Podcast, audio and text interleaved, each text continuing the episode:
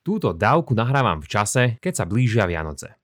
Ako snaď viete, mňa a Jakuba baví zamýšľať sa a tieto zamýšľania nielen zdieľať s vami, ale takisto vás pozvať do spoločného uvažovania nad našimi témami. A na tento týždeň som si v rámci takéhoto nášho zamyslenia sa zvolil tému pútavosti príbehov. A to zďaleka nie len tých vianočných.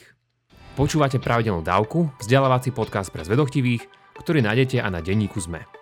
Ja som Andrej Zeman a v mojich dávkach sa zaoberám otázkami religionistiky. Podporte našu tvorbu jednorázovo, trvalým príkazom alebo cez Patreon a s príchodom nového loga si nenechajte ujsť naše štýlové tričká, mikiny a rúška. Všetko info je na pravidelnadavka.sk a vašu podporu si veľmi vážime.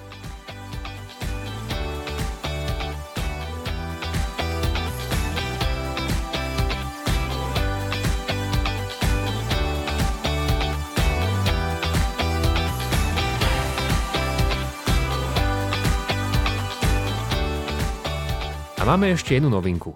Ak nás podporíte jednou odrieknutou kávou mesačne, dostanete cez náš Patreon prístup k tzv. bodke na záver, kde ponúkame extra obsah súvisiaci s témou danej dávky. A teraz už poďme na ňu. Veľakrát som tu už s vami načal témy, ktoré súviseli buď s históriou alebo filozofiou a bolo tomu tak aj okolo Vianoc. A ja som sa pozrel na to, že čo som tu pre vás mal pred poslednými dvoma Vianocami a pred dvoma rokmi to bolo pátranie po historickej betlehemskej hviezde a minulý rok to bola dávka o tom, čo nám veda vraví o duši. Priznám sa, dnes sa mi nechce s vami rozoberať nejakú historickú či filozofickú tému, nuž, ale myslím, že aj tak sa tomu dneska nevyhnem. Skôr mám chuť teraz pozrieť sa tak trošku na čosi iné. Dnes sa chcem s vami zamyslieť nad zmyslom a silou príbehov. A aké príbehy mám na mysli?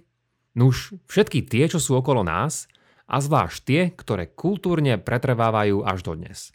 Jedna z dnešných našich kľúčových otázok bude táto. Prečo nás príbehy poriadne pútajú?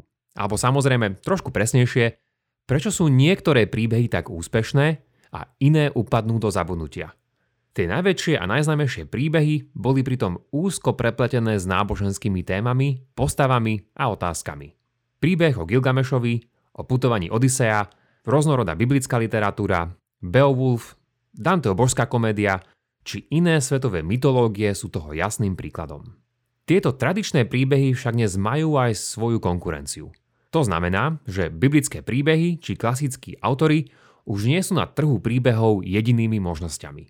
Presnejšie povedané, čo mám týmto na mysli, je nová konkurencia vedeckých narratívov. Zdá sa, že dôvod, prečo k tomu dochádza, nie je v tomto prípade ani taký komplikovaný, ako by sa mohlo zdať. Hybnou motiváciou je zdá sa presvedčenie, aspoň u niektorých moderných autorov, že realita je lepšia ako náboženská fikcia. Teda realita v tom zmysle, ako nám ju predstavuje súčasná veda, je údajne lepšia ako mnohé iné vymyslené príbehy, a to hlavne tie náboženské, či ešte presnejšie, tie biblické. V jednej z mojich dávok sme si už povedali o tzv. hnutí nového ateizmu, ktoré sa postupne rozmohlo na začiatku 21. storočia. Viacerí autori, ktorí do neho patria, prichádzali s názvami kníh, ktoré mali pre naše dnešné účely veľa právne názvy. Napríklad Najväčšia show na Zemi od Richarda Dawkinsa Najlepší rozpovedaný príbeh doteraz od Lorenza Krausa či článok s podobným názvom od Neila deGrasse Tysona. Filmovým či biblickým znalcom pritom neujde, že tieto názvy sú narážkou na film od Georgia Stevensa z roku 1965 s názvom Najlepší rozpovedaný príbeh. A ten je o živote Ježiša. Ježiš začína mať teda tak povediac vedeckú konkurenciu. A čo má byť týmto najlepším vedeckým príbehom? Ako asi aj tušíte, má to byť prerozprávanie toho, ako tento svet naozaj vznikol, a to od prvotného tzv. veľkého tresku až po súčasnosť. Do popredia sa tak nedostanú už nejakí vyvolení Izraeliti, biblickí proroci, či vzrast kresťanstva a myšlienky kresťanskej teológie. Hlavnými aktérmi sa tak stanú základné častice, prírodné sily a zákony, ktoré tak neuveriteľne a fascinujúco vytvorili a stále tvoria náš vesmír. Samozrejme, skôr teraz vravím o vedcoch či intelektuáloch, ktorí nie sú veriaci. Čo by sa však napríklad v takomto prípade malo stať s Vianocami – ich jednou navrhovanou alternatívou je napríklad sláviť namiesto Vianoc zrod celého vesmíru. Je to síce možno pozorhodné, že zrodenie Ježiša nakoniec predelilo náš kalendár na dobu pred ním a po ňom, ale bez veľkého tresku by sme o kalendároch mohli len snívať. Vlastne ani to by sme nemohli. Podobne, niektorí iní napríklad navrhli sláviť namiesto Ježišovo narodenia narodenie Isaaca Newtona, ktorý sa narodil tiež na Vianočný deň, a to v roku 1642. Niečo podobné sme tu už mali aj počas histórie, keď napríklad vo Francúzsku niektorí plánovali postaviť Newtonovi jednu veľkú svetiňu, či zaviesť kalendár so spomienkami nie na svetcov, ale na veľkých vedcov. Nakoniec však z tohto projektu nebolo nič. Nuž, a teraz je rad aspoň tak trošku na vás. Čo si myslíte o týchto rôznych vedeckých alternatívach vy? Myslíte si, že v nie tak ďalekej budúcnosti by mohli nahradiť rôzne mytologické či náboženské príbehy? Na jednej strane treba povedať tú samozrejmú vec, a to, že nik nevie, čo presne bude v budúcnosti. Konec koncov v istom zmysle je určite ľahšie predpovedať počasie, než nadpisy v zajtrajších novinách. Na druhej strane skromne navrhujem, že na túto otázku môžeme ponúknuť celkom informatívnu odpoveď – a to sa nám podarí, ak sa pozrieme na dôvody, prečo vôbec niečo ako príbehotvorba vznikala, vyvíjala sa a zachovala až dodnes. Inými slovami, poďme nahľadnúť do toho, prečo nám naša evolučná kuchyňa navarila práve takéto chuťové bunky, vďaka ktorým máme chuť na nové príbehy a dobrodružstva.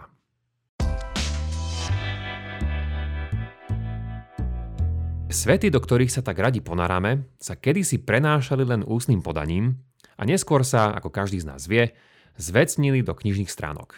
Dnes však nie sú limitované ani týmito stránkami.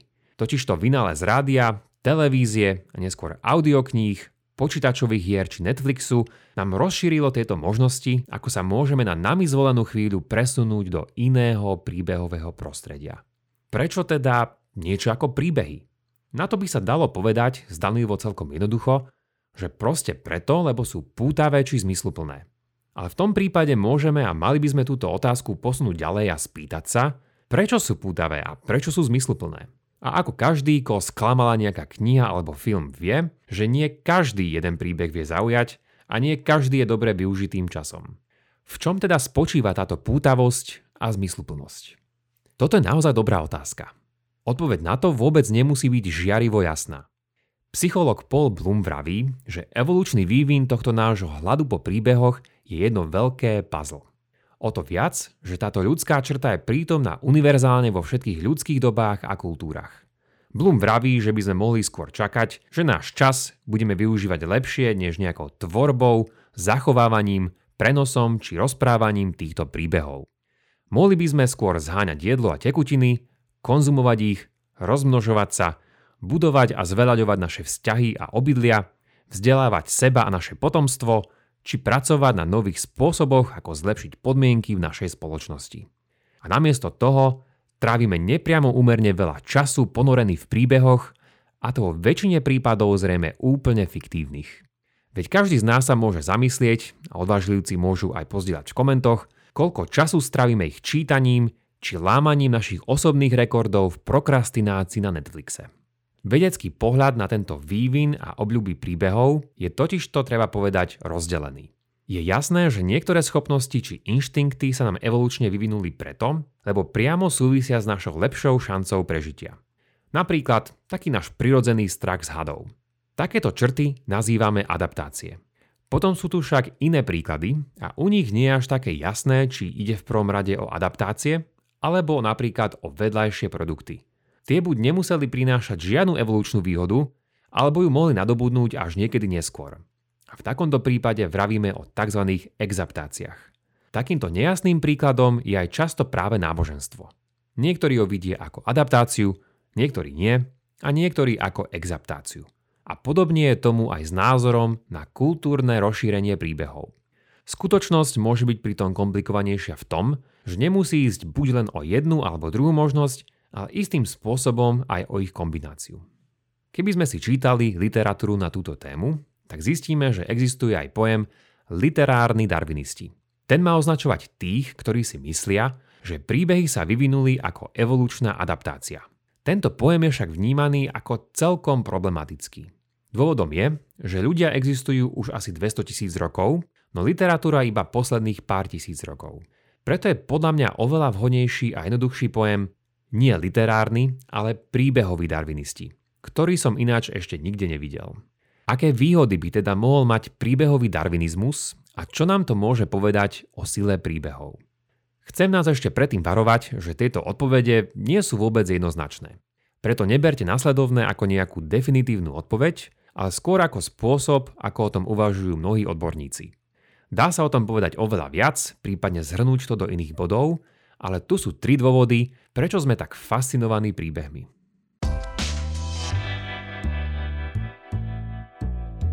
Poprvé, ako spomínajú rôzni psychológovia, v príbehoch sa môžeme zúčastňovať na rôznych myšlienkových experimentoch. Ide tu o špekulatívno-fiktívne experimenty, ktoré nám pomáhajú zamýšľať sa nad problematickými, náročnými a nebezpečnými situáciami. A to všetko v bezpečí našej obývačky. Isto, keď sa ráno oblejem kávou, tak je to problém. Ale sú aj celkom väčšie problémy. Napríklad, čo robiť, keď svet taký, aký ho poznáme, sa okolo nás zrúti a všetko sa obráti proti nám. Ako sa zachovať, keď nás opustia ľudia, na ktorých sme sa celý život spoliehali? Alebo keď sme nespravodlivosťou, násilím či katastrofou odlúčení od tých najbližších? Aký význam má ísť na dobrodružstvo, ktoré ma vyženie z môjho pohodlia ktorého sa bojím a ktoré môže viesť dokonca aj k mojej záhube. Či trebárs, ako môže dopadnúť náš potenciál, ak sa zmocníme korumpujúceho bohatstva. Zrejme sa do mnohých extrémne náročných situácií vykreslených vo fikcii našťastie nedostaneme. Aspoň určite nie doslova. Ale predsa len. Zdá sa, že každý príbeh je v istom zmysle o nás a že sa v ňom nejako môžeme nájsť. To však záleží aj od toho, aký je tento príbeh hlboký, respektíve od toho, koľko má úrovní. Hlboké príbehy majú mnoho úrovní a preto je studňa ich interpretácie a naše nachádzanie sa v nich otvorené novým vhľadom počas nášho celého života. Preto je to aspoň šťastí možné, že sú vyselektované len tie najputavejšie príbehy, teda tie, ktoré najviac dokážu stimulovať naše myšlienkové špekulácie. Ak by sme sa nebodaj do takýchto príbehových scenárov naozaj aj dostali, Takéto fiktívne príbehy by nám mohli pomôcť prežiť. Takéto alebo aspoň podobné životné šlamastiky sme si totiž už zažili cez príbehy a naša mysel sa teda s nimi nestretne prvýkrát. Druhé bohatstvo, ktoré môžeme objaviť v príbehoch, je nielen samotný myšlienkový experiment, ale užitočné informácie, vrátane rôznych typov a trikov, ktoré môžeme uplatniť. Ide tu pritom, dá sa povedať, o poznatky či ponaučenia cez naratívnu formu, a nie cez nejaké dlhé zoznamy v podobe poučiek. Napríklad, namiesto toho, aby sme si pripravili definíciu toho, čo to znamená pomáhať blížnemu, zdá sa, že je to oveľa údernejšie rozpovedať to cez podobenstvo o milosrdnom Samaritánovi. Podobne, asi by sa dal vytvoriť nejaký zoznam s tým, čo robiť, keď je niekto zradený, vyhnaný na púšť a musí sa prispôsobiť novým podmienkam a bojovať proti svojmu strachu. Na druhej strane, Možno to bude lepšie a pútavejšie počuť to cez príbeh o Atreidovcoch a Harkonenovcoch. Ako každý z nás vie, veľakrát nejde pritom len o myšlienkovú prípravu na naše životné scenáre v budúcnosti. V mnohých príbehoch sa vieme nájsť aj okamžite, pretože sa v podobnej, aspoň metaforickej situácii nachádzame aj my. A vtedy nie je vôbec zlé počuť takú dobrú radu, ktorá by nás povzbudila či pohľad ďalej. Tieto informácie môžu byť však zároveň aj informácie o ozajstnom svete, ozajstných osobách a nástrahách, ktoré môžu na nás číhať. A tiež o rôznych čnostiach a nerestiach, ktoré nám pridávajú či odoberajú na reputácii a schopnosti prežiť. A po tretie, príbehy nám môžu pomôcť pochopiť nielen organizáciu sveta a vesmíru, ale zvlášť organizáciu našich životov, alebo ak chcete, našich vlastných životných príbehov. Podávajú vysvetlenie toho, prečo slavíme isté sviatky, prečo uctievame isté božstvá či svetcov, prečo existuje vo svete istá hierarchia bytostí, povinností či hodnot. V tomto zmysle môžu slúžiť tiež na našu orientáciu v životných ťažkostiach. Potvrdzujú to aj prieskumy. Podľa nich sú najviac používanými metaforami na opis našich životov takéto slova. Cesta, púť, zápas či román. V živote sa pritom často strácame, nachádzame, hľadáme kompas, správnu cestu, stojíme na kryžovatke, prechádzame cez náročné úseky, šmikneme sa a vstávame, ideme raz hore a inokedy dole. Tak a po takejto tak povediac evolučnej okľuke sa môžeme vrátiť k tým náboženským, mytologickým a vedeckým príbehom. Tu je tá dobrá otázka. Máme dôvod myslieť si, že náboženské príbehy budú v skorej či neskoršej budúcnosti vytlačené na zánik tými vedeckými? Myslím, že určite nie. A ani si nemyslím, že som práve povedal čosi kontroverzné. A to nie preto, že ľudia sú v mnohom poverčiví či nevzdelaní. Dôvod je ten, že tieto náboženské a vedecké narratívy majú celkom inú funkciu. Kým vedeckým ide o prerozprávanie pútavých faktov o našom vesmíre a našom mieste v ňom, tie náboženské nie sú o exaktnej histórii a o faktoch. To je niečo, čo nás začalo zaujímať od osvietenstva a aj to len istú malú skupinu ľudí. Tieto imaginatívne príbehy môžu precvičovať našu predstavivosť a konfrontovať nás s tými najväčšími otázkami života, keď sme sa preniesli do sveta hrdinov a iných hlavných postav. V mnohom nám dávajú svoje rady, ale inokedy nás konfrontujú tým, že nás pozývajú do týchto príbehov vstúpiť a riešiť práve cez takúto formu rôzne morálne, filozofické a teologické otázniky. Vstupujeme tak vďaka ním do akejsi posilňovne predstavivosti, z ktorej môžeme vzísť nakoniec celkom pretvorený. V čase tejto dávky nás akurát za dverami čakajú Vianoce. Prečo je tento vianočný príbeh taký rozšírený a hlboký a prečo pieseň Tichá noc každoročne dojíma množstvo ľudí? Je naozaj dôležité, kde presne sa Ježiš narodil? Alebo koľko mudrcov naozaj k nemu prišlo? Alebo či môžeme v tomto nejak biblické evanelia spojiť dokopy? Čo nás pri týchto príbehoch zasiahne, aspoň dúfam, nie je počet oslíkov v maštali, ale to, ako sa nás vie dotknúť osobne, a to zvlášť cez starovekú symboliku svetla a tmy. Nachádza sa náš život v tme a zdá podobne ako Dante na začiatku svojej božskej komédie? Dobrá správa je, že je tu svetlo, ktoré vie rozohnať túto tmu. Hoci nik asi nevie, ako sa prejaví, vieme, že nepríde odtiaľ, odkiaľ by sme ho čakali, teda od tých mocných a bohatých. Božia spása vie prísť priamo do našej smradlavej maštale, v ktorej je zídená aj netradičná, nekompletná či inak nefungujúca rodina. Možno sa na začiatok stačí prísť pokloniť tejto nebeskej pravde, ktorá chce prísť medzi nás. Veriaci a neveriaci sa síce nezhodnú na Ježišovom božskom statuse, a tento príbeh môže stále ostať zmysluplný a hlboký, aj keď pri tomto môžeme viacerí z nás začať asi nesúhlasiť. Príbehy tu s nami boli a zrejme ešte veľmi dlho ostanú. Bude zaujímavé sledovať, ako sa bude s technológiou meniť ich forma a či sa napríklad budeme môcť v skorej budúcnosti vyskytnúť v dobrodružnej simulácii neodlišiteľné od reality. Ako povedal psychológ Jonathan Haidt, naša mysel je príbehový procesor, nie logický procesor. Ešte mi napadlo podeliť sa o následovné. Nedávno som si prečítal, čo napísal jeden z najväčších fyzikov, zástancov vedy a kritikov teológie v 19. storočí, John Tyndall. Povedal, že poetická či náboženská pravda je hĺbšia pravda než tá vedecká. Či to tak aj naozaj je, mojou dávkou dnes určite nevyriešime. Určite to však stojí za zamyslenie. Príležitosť na to budeme mať pri každom príbehu a určite aj teraz pri tom Vianočnom. Toľko teda na dnes a pozývam vás vypočuť si aj záverečnú bodku. Link, cez ktorý sa k bodke dostanete, nájdete v popise tejto dávky alebo na pravidelnadavka.sk. Ak máte ohľadom dnešnej dávky nejaký koment alebo otázku, napíšte mi ju cez naše sociálne siete alebo e-mailom na andrej.pravidelnadavka.sk Teším sa na vás na budúce. Buďte zvedochtiví a nech vám to myslí.